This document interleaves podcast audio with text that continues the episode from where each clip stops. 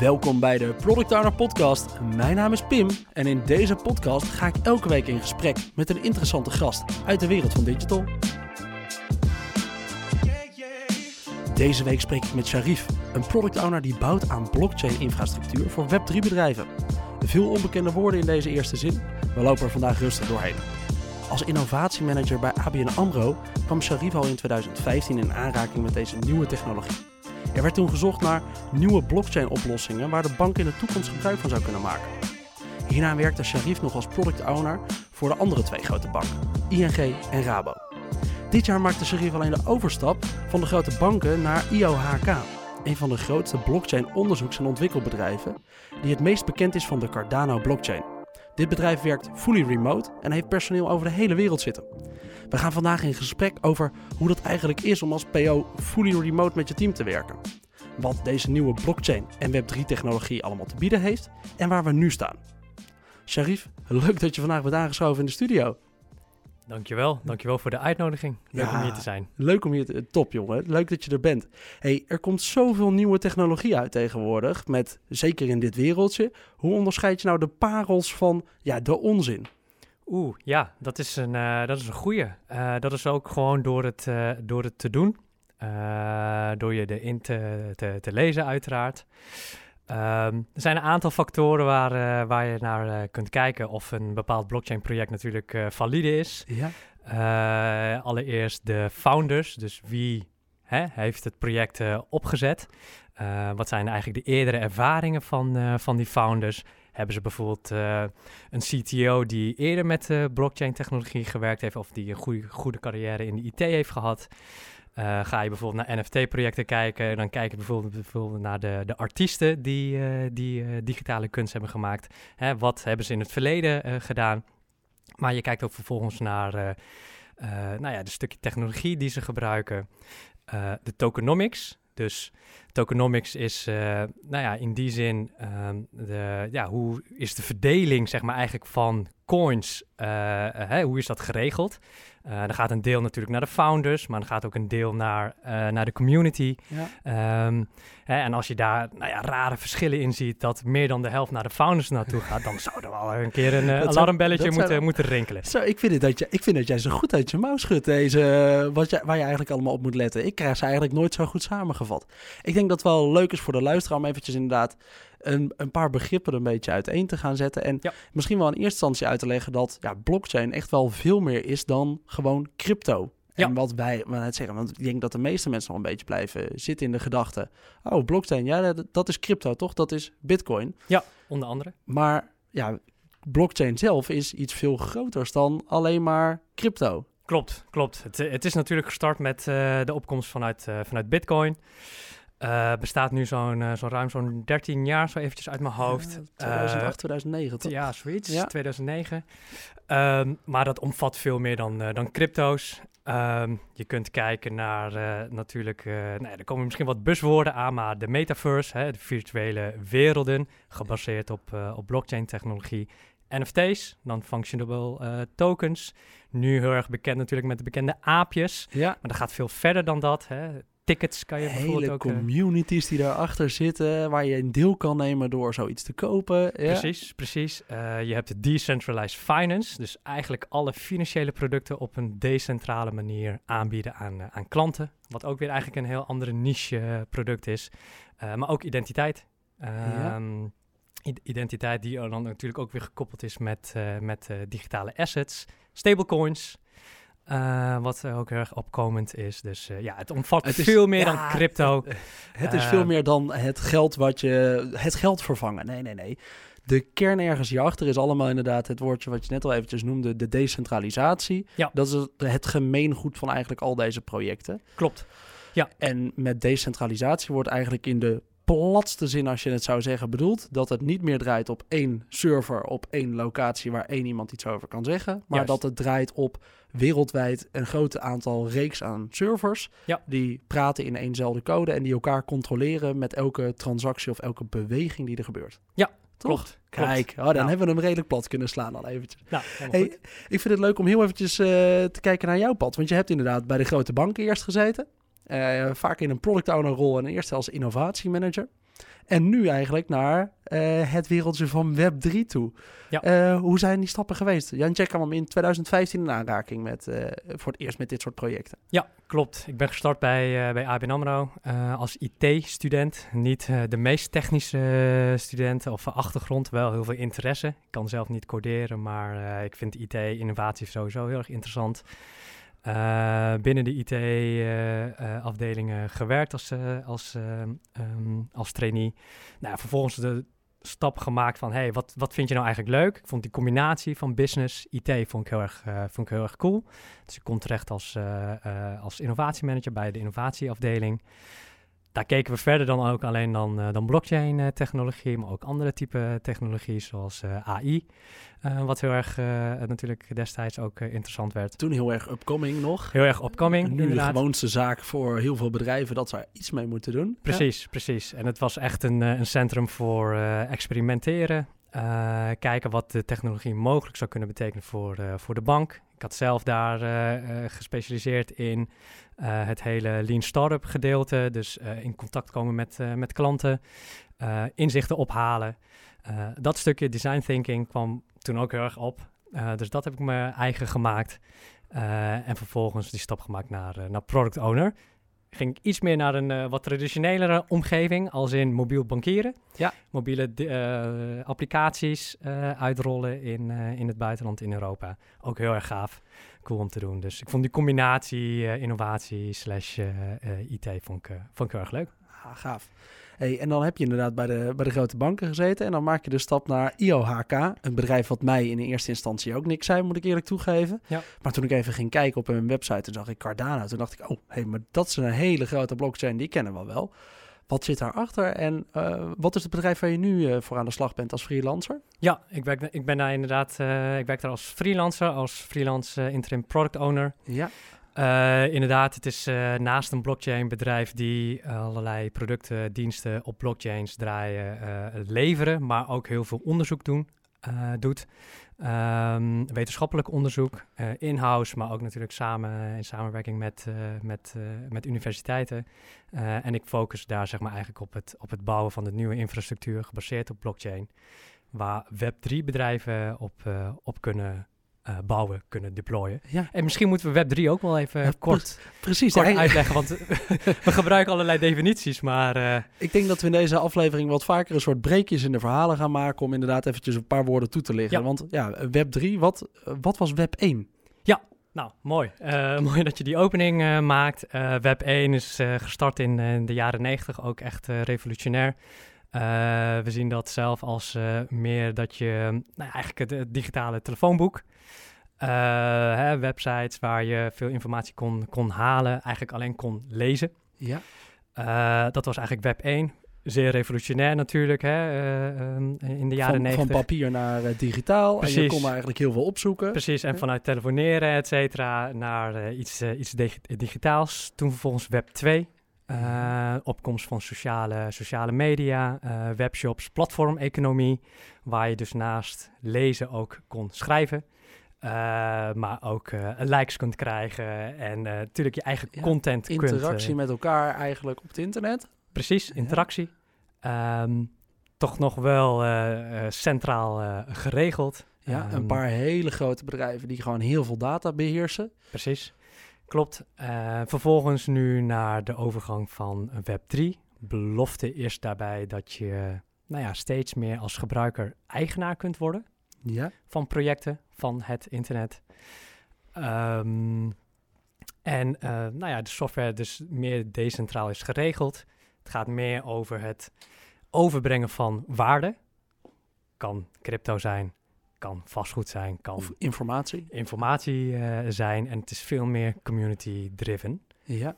Uh, dus dat is zeg maar eigenlijk wel de factoren die, die Web3 ondervangen. Kijk, ja, voor mij is het een. Ik zag inderdaad dat je hier dus mee aan de slag was met eh, IOHK. En ik vind het zelf een hele interessante wereld. Ik ben er echt geen expert in.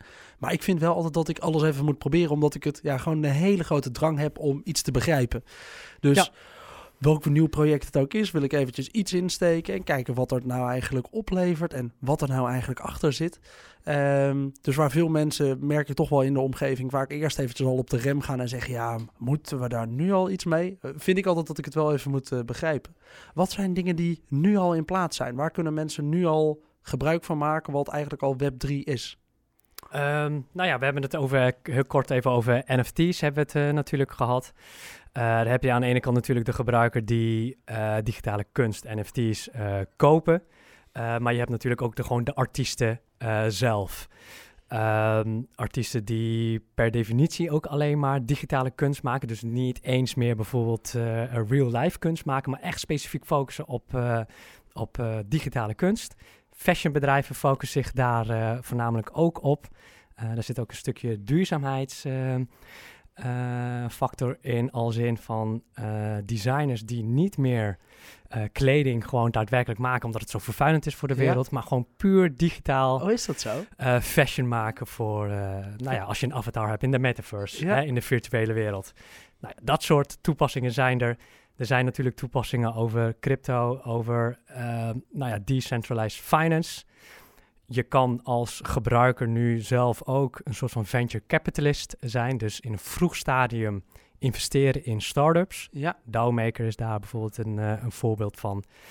Uh, wat voorheen natuurlijk eigenlijk alleen maar uh, beschikbaar was voor grote instituten. Ja. Mensen die heel veel geld hebben en investeren in startups. Kan je nu dus eigenlijk ook als individu hè, de average Joe, ja. laat ik het maar even zo zeggen, meedoen in, in dat soort zaken. Ja. Um, dus dat is eigenlijk ook wel de mooiste, uh, het, het de belofte van, van Web3, is dat het veel dingen mogelijk maakt waar eigenlijk iedereen in kan participeren. En niet alleen het Rijke Westen, maar bijvoorbeeld misschien ook de landen die wat uh, achtergesteld zijn. Ja, ja voor mij uh, eentje uit eigen ervaring. Uh, waar ik, maar nou, dus in een van de projecten waar ik me eens in wilde verdiepen is NFT's inderdaad. Wat gebeurt er nou eigenlijk? Je hebt hem afgelopen jaar heeft iedereen hem ergens voorbij horen komen op het nieuws. Non-fungible tokens. En dan met name inderdaad waarschijnlijk, oh er is weer een aapje verkocht voor 100 miljoen. Of voor, voor een ton, pardon. Uh, of voor zoveel miljoen is er iets weer verkocht. Ja. En ja, maar hoe zit dat dan eigenlijk? Nou, ik wilde het begrijpen. Ik denk, ben er maar eens ergens ingestoken. Een van de gaafste dingen die ik vond, is inderdaad zo'n kunstenaar maakt iets aan. Hij maakt een stuk kunst. Ja. Uh, je mint dat. Dat betekent dat je wat overmaakt, maar eigenlijk nog niet helemaal weet wat je koopt. En je wordt dan deel van een community. En Ja. samen met die community ben je van alles aan het bedenken om dat project nog groter en nog mooier te maken. Ja. Maar als er bijvoorbeeld zo'n iets wordt verkocht, zo'n plaatje, en hij wordt nog een keer verkocht, dan wordt er eigenlijk altijd nog een return weer gegeven aan die eerste kunstenaar.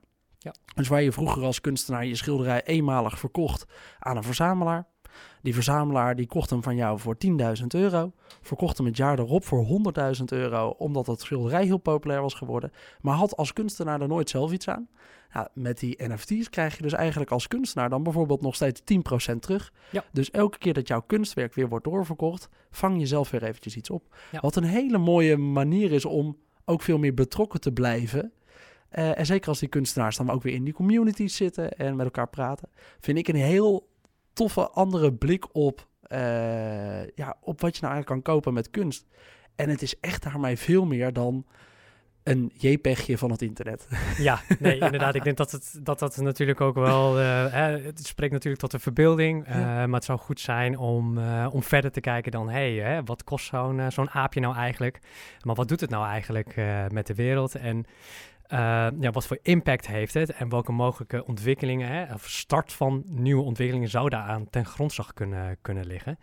Ehm, als je natuurlijk hoort van, jeetje, zo'n aapje wordt verkocht voor een paar aantal uh, miljoen, dan denk je van, nou, wat een, wat een gekkigheid. Ja. Ik, ik, ik, snap het, ik snap het niet. Ja. Want het is goed om te kijken inderdaad van, hey, hoe, uh, welke voordelen en welke technologische ontwikkelingen liggen daar eigenlijk ten grondslag aan. Ja, ik vind het heel cool dat dat soort, dat dat soort projecten zich zo ontwikkelen. Ja. Hey, en de projecten waar jij zelf veel mee bezig bent, wat houdt dat nu in? Want je had het net al eventjes over nieuwe projecten op de blockchain van Cardano, volgens mij. Ja.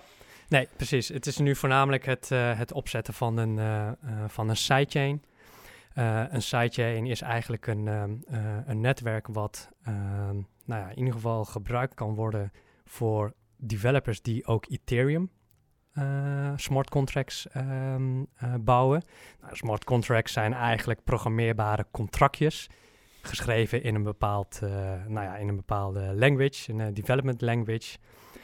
Um, dat proberen we nu zeg maar eigenlijk nou ja, open te stellen voor, hè, vanuit Cardano's zijde aan die community, vanuit, vanuit Ethereum. En daar hoort een infrastructuur bij. En die infrastructuur, die, daar, ben, daar zijn we eigenlijk aan het, zijn we aan het opbouwen daarvan.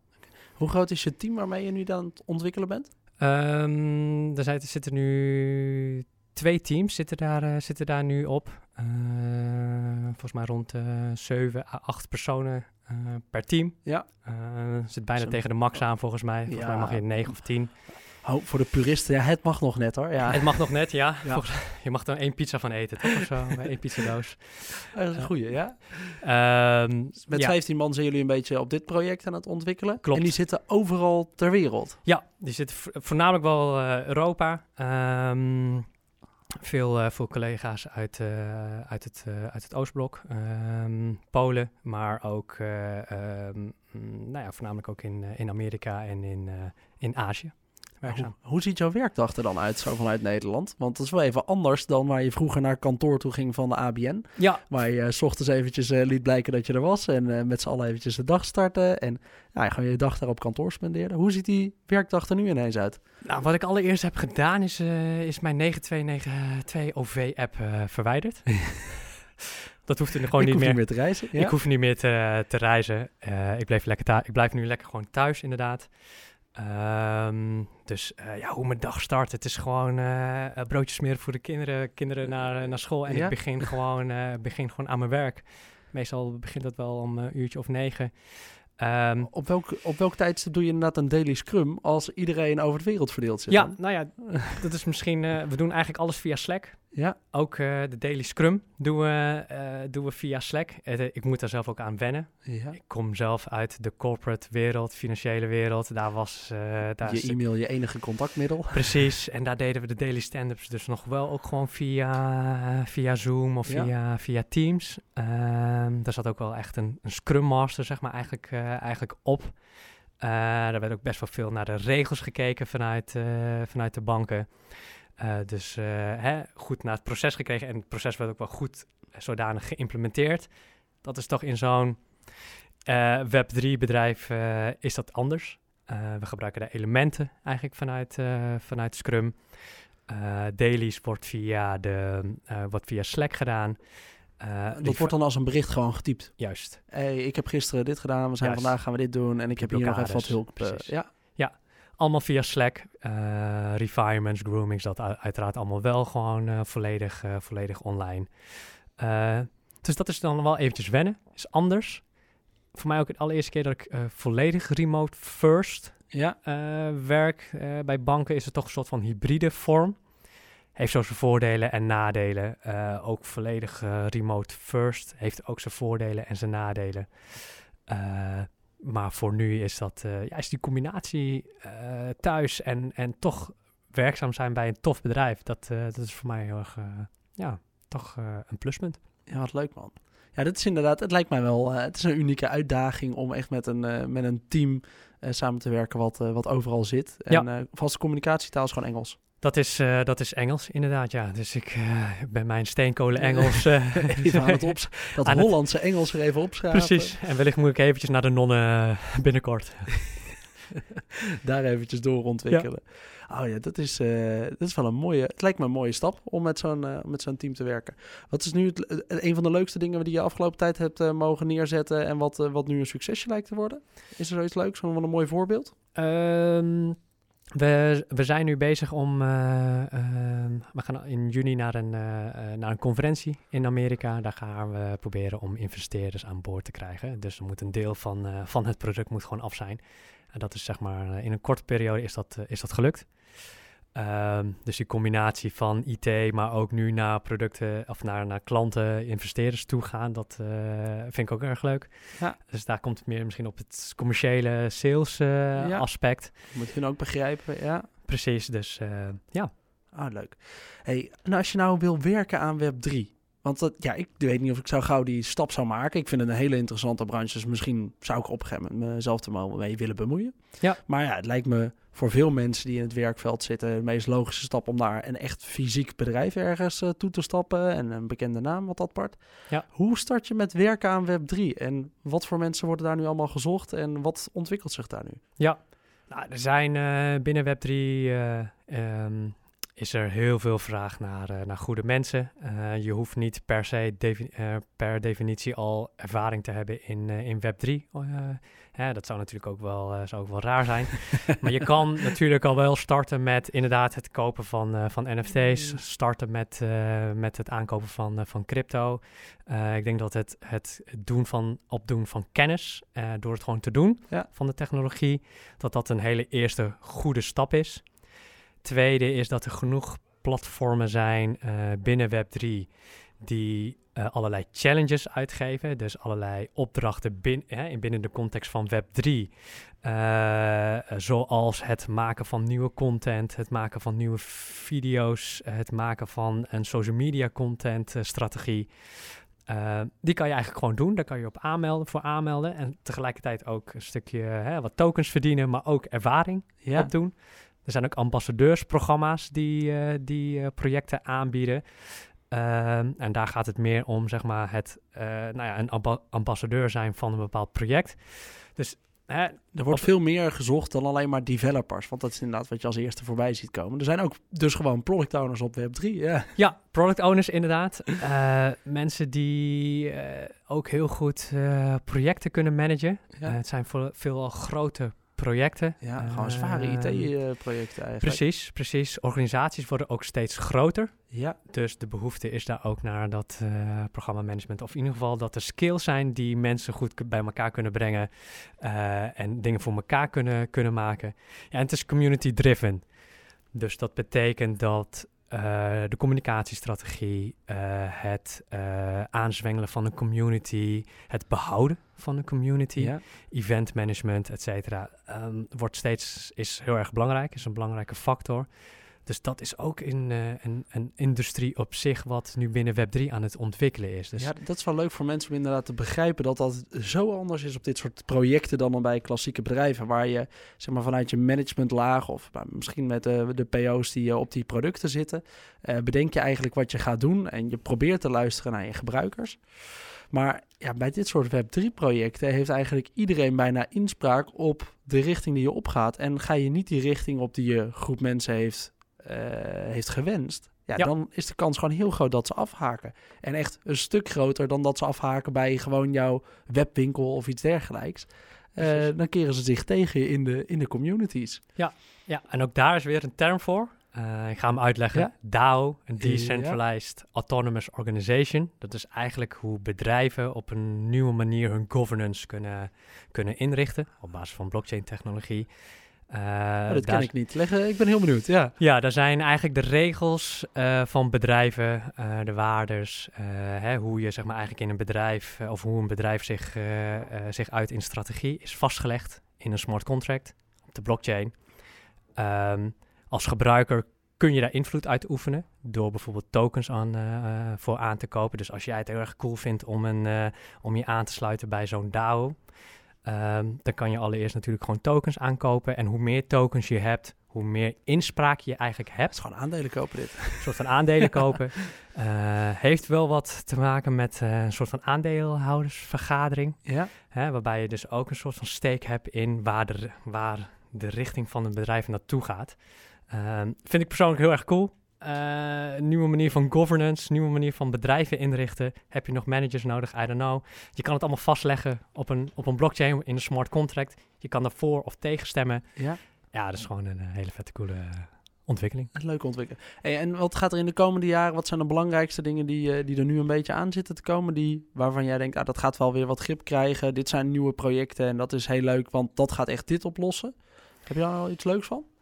Um, en dan bedoel ik niet als investeringsmogelijkheid, want we gaan zeker geen investeerderspodcast. Maar, nee, uh, nee. maar meer gewoon, oh, dit zijn echt leuke, leuke dingen die. Want zo zie je ook dat er steeds meer fysieke producten een soort tag krijgen. En daarmee eigenlijk een soort eigendomscertificaat in de blockchain. Ja. Dat vind ik iets heel gaafs. Want ja, hoe raar is het eigenlijk dat wij naar, eh, naar een jurist toe gaan om ons huis te registreren en nou, dat eigenlijk alleen daar staat geregistreerd eh, van wie het huis is. Ja, eigenlijk is dat veel logischer als daar nooit eigenlijk een persoon invloed op kan hebben. Nou, we kunnen beginnen met wat kleinere objecten, zoals kunstwerk of horloges. Mhm. En die krijgen eigenlijk een kenmerk in de blockchain en dat is eigenlijk het eigendomscertificaat. Nee, klopt. Dat vind ik een hele toffe. Dat is een hele toffe. Eh, ik denk dat de verschillende industrieën meer naar Web3 toe gaan. Ik denk dat, eh, ik had uh, fashion had ik, had ik al benoemd. gaming-industrie wordt, gaat steeds groter worden. Je ziet nu dat de grote gaming-platforms zich steeds meer ook gaan verdiepen in de metaverse. Ehm, daar zit natuurlijk uh, hè, wellicht uh, het kop, de koppeling met NFT's, want je kan die avatars kan je, kan je bekleden met allerlei, uh, kan je allerlei armors, accessoires ja. aankleden. Dus ehm, ja, ik denk dat dat op elk vlak wel ehm, dat dat invloed gaat hebben. Dus wellicht gaat elk bedrijf wel over naar een soort van element in blockchain, metaverse-achtig. Um, ik zag, ik, ik, las laatst een, een artikel van Gartner. Ja. Uh, dat in 2025 bijna iedereen wel iets met de metaverse gaat, uh, gaat doen. Uh, en stablecoins. Stablecoins is, zit nu op een soort van piek. stablecoins die zijn eigenlijk soort van gebackt door euro's. Dus je kan je euro in een crypto coin stoppen. Die is gekoppeld aan bijvoorbeeld een euro of aan een US dollar. Dus die fluctueert veel minder. Dat is een stablecoin. En daar komen nu eigenlijk allerlei nieuwe producten en diensten uh, vallen daaronder, zoals het steken van je stablecoins. En dat betekent dat je zeg maar, eigenlijk het netwerk ondersteunt voor het doen van transacties en het veiliger maken van het netwerk. En daar krijg je als gebruiker ook een stukje rente, rente over van, ja. van terug. En dat is meer dan, dan wat je bij de bank krijgt. Zeker meer dan wat je bij de bank krijgt. Hey, ja. klopt. Ah, wat leuk. Hey, en hoe ziet de toekomst eruit? Want inderdaad, je zegt net al eventjes, misschien doet in 2025 iedereen wel iets met de metaverse. Ja. We kunnen dat beeld wel een beetje aanvullen, want ja, hoe ziet de metaverse er nu uit? Ik ben laatst eventjes op uh, Decentraland gegaan. Ja. Nou, ik wilde toch wel eens Top. eventjes zien wat daar nu aan de gang was. Heb je Justin Bieber zien optreden? Of, En, nee, nee, ik ben wel naar een museum toe geweest. Oké. Okay. het is uh, ja, Decentraland, hoe leg je het kort uit? Eigenlijk is het een, ja, het is een soort SimCity Plus, uh, alleen dan ja, waar je met echte mensen en iedereen is daar. Dus het is niet dat een game developer daar alles aan het ontwikkelen is. Iedereen die koopt daar een stukje grond en ontwikkelt daar iets. Dus bijvoorbeeld als je een NFT-project hebt met allemaal van die plaatjes. Ja, wat doe je vervolgens met die plaatjes? Eigenlijk wil je die wel aan mensen laten zien. Dus er zijn mensen musea aan het bouwen op Decentraland. En, uh, en zo'n museum kun je vervolgens als gebruiker weer binnenlopen. Ja. En ja, inderdaad, concerten zijn daar ook. Dus waar je ja, voorheen, ja, we gaan nu allemaal naar een concert ergens toe en dan uh, ben je erbij. En dan nou, kun je misschien in een heel grote zaal met honderdduizend mensen zijn. Maar er zijn optredens geweest in, uh, in de metaverse al, waarbij miljoenen mensen aansloten bij éénzelfde concert. Ja, klopt. En ik denk dat overheden en uh, bijvoorbeeld uh, de politie ook hier naar, uh, naar kijken. Ik weet dat er bijvoorbeeld een, in Decentraland was er een tijdje geleden een, een soort van riot een, bij de Samsung winkel ge, geweest. Allerlei demonstraties van, van mensen die vonden dat Samsung daar weg moest gaan. Um, dat is een soort van use case geweest voor de overheid, maar ook voor de politie. Van hey, dit is wat eraan gaat komen. Ja hoe ga je hier zeg maar de orde bewaren in een virtuele wereld? Daar is serieus de politie ook, uh, tenminste, daar wordt naar gekeken van, ja? hey, de virtuele wereld wordt steeds belangrijker. Ook daar moet orde misschien ja. wellicht zijn en uh, komen dat soort zaken worden dan ook relevant. Ja. Dit kun je trouwens, uh, waar we het net even over hebben, dat Decentraland kun je gratis proberen. Daar heb je vrij weinig extra's voor nodig. Volgens mij moet je wel een wallet ergens hebben die je moet koppelen. Uh, maar ook dat is gratis aan te maken. Dus ja, ben je nu geïnspireerd door wat we nu al eventjes roepen? Decentraland is op dit moment een van de grootste actieve metaverses, denk ik. Ja. Uh, kun je gratis eens even een kijkje nemen over wat daar nou eigenlijk aan de gang is. En ja, bijvoorbeeld een musea of een concert uh, bezoeken. Ja. Ja, ik, en ik wilde nog wel even terugkomen ja. op het. Hè, je vroeg van waar gaat het eigenlijk naartoe? Ja. Aan de ene kant, uh, het is nieuwe technologie. er zitten heel veel aannames aan. kan het falen? Ja, kan nog steeds, het kan nog steeds falen. Uh, alleen als, als je, geheel ook? Als je kijkt naar de ontwikkelingen die er gaan zijn, uh, de investeringen die er worden gedaan, dan, dan, dan verwacht ik dat zelf niet. Het is wel nieuwe technologie. Um, ja, we weten ook allemaal niet, hè, toen Web 1 in de jaren 90 uh, startte, wist je ook niet dat daar een bol.com of een Uber Eats uh, Amazon uit de boekenwinkel digitaal maakte. Ja. Precies, um, vandaar. Dus um, die ontwikkelingen die, uh, die gaan er komen. En ik denk dat er gewoon ook heel veel zaken zijn die wij, die wij niet weten nog, de unknown unknowns, die wel gepaard gaan natuurlijk met, met Web3. Dus ja, ik blijf het volgen. ik, daarom vind ik het ook zo interessant om er nu werkzaam in, uh, in te zijn. Omdat je ook gewoon niet echt helemaal weet waar het naartoe gaat. Ja, ja ik, vind het, een, eh, ik vind het heel interessant. Ik, uh, ik weet niet, misschien zit ik over een paar jaar ook wel als product owner op een Web3 project ik vind het zaadje geplant hier. Het zaadje is geplant. Nee, ik vind het gewoon leuk, want het is, er gebeurt daar zoveel nieuws. En inderdaad, ja, kan het allemaal instorten? Nou, ik denk dat er heel veel individuele projecten nog gaan instorten. Want ja, we weten ook dat niet elke boekenwinkel die in de jaren negentig uh, voor het eerst wat boeken online aanbood, mhm. ook echt een groot succes is geworden. En datzelfde ga je hier krijgen. Er gaan echt nog een hele hoop projecten falen en er gaat heel veel afvallen. Ja.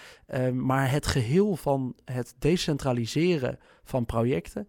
Ja, is eigenlijk iets wat niet meer, uh, niet meer kan vallen. Uh, en daarmee een hele leuke ontwikkeling. Ik vind het heel tof dat je er bent geweest vandaag, uh, Sharif. we gaan eventjes richting de afronding. We hebben het gehad over ja, die stap van Web 1. Het soort digitaal maken van informatie. En het ja, bijvoorbeeld online kunnen vinden van nummers uit het telefoonboek. Ja. Naar eigenlijk het Web 2 wat het onderdeel is geweest waarbij we met elkaar interactie konden zoeken, waarbij er platformeconomie ontstond. Waarbij er op die manier steeds meer uh, wederzijdse informatie werd verwisseld. Klopt.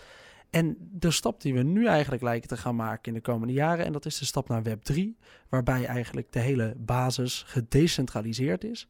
En waarbij alles veel meer community-driven is en jij meer en beschermend bent over je eigen informatie, dan dat alles op de grote hoop belandt van een aantal bedrijven. Ja, ik heb daar niks meer aan toe te voegen. Kijk, dan ben ik nog wel eventjes benieuwd wat, uh, wat jouw grootste les is na zeg maar een aantal jaren werken. De stappen die je hebt gemaakt naar de grote banken, naar waar je nu bent. Wat is de grote les die jij 18-jarige Sharif zou geven? Um, zeg vaker uh, nee. En wees uh, zuinig op, uh, op de, de ja's die, uh, die je geeft. Er is zoveel te ontdekken. Niet alleen binnen blockchain natuurlijk. maar ook in productontwikkeling. Er kan zoveel. maar het is goed om focus te houden. En af en toe ook gewoon keihard nee te zeggen. Ja. En ervoor te gaan om, om op één ding te focussen. dat verder uit te bouwen. En daar een succes van te maken. En dan volgens te gaan kijken van... Hé, hey, wat, wat kunnen we nog meer? Dus dat is iets wat ik wat ik dan eigenlijk mezelf zou, uh, zou willen zeggen. Het kunstje van nee zeggen. Ja, ja is soms best lastig hoor. Ja, we hebben het eerder over gehad met Willem Vermaak. Uh, een hele aflevering over, oh, over, nee. Uh, over nee zeggen. Kijk. dus die, die hebben we een keertje eerder behandeld. Wat is het afleveringsnummer van Willem Vermaak? Ik durf het even niet te zeggen. Je vindt hem volgens mij is die aflevering rond aflevering 10. Daar zit hij ergens in de buurt. Hele leuke aflevering om ook nog eventjes te luisteren. Hey Sharif, dan bedank ik jou dat je hier vandaag uh, bent geweest in de studio. Als mensen nog vragen aan de hand van wat we vandaag hebben besproken hebben, kunnen ze een bericht sturen op LinkedIn? Ja, zeker. Vooral doen. Vooral doen. Sharif Lutfi. En ik benoem hem natuurlijk ook nog eventjes in onze LinkedIn-post. Uh, en dan kun je hem daar eventjes vinden. Uh, want ja, ik kan me voorstellen dat er na deze aflevering iets meer vragen naar boven komen dan normaal gesproken. Dan bedank ik iedereen ook weer voor het luisteren naar deze aflevering. Leuk dat je weer tot het einde hebt geluisterd. En ik hoop dat je de volgende keer ook weer luistert. Ben je benieuwd naar alle andere afleveringen? Dan vind je die natuurlijk op jouw vaste podcastplatform of op productowner.nl slash podcast. En ik wil nog eventjes een bedankje uitspreken naar de Hub Studio van de Breda University, die we weer hebben kunnen gebruiken voor deze opname. Heb je nou ook nog vragen aan mij of opmerkingen rond deze podcast? Dan kun je mij een mailtje sturen op pim.productowner.nl of via LinkedIn op pimpot. En dan hoop ik dat je de volgende keer weer luistert. Tot dan!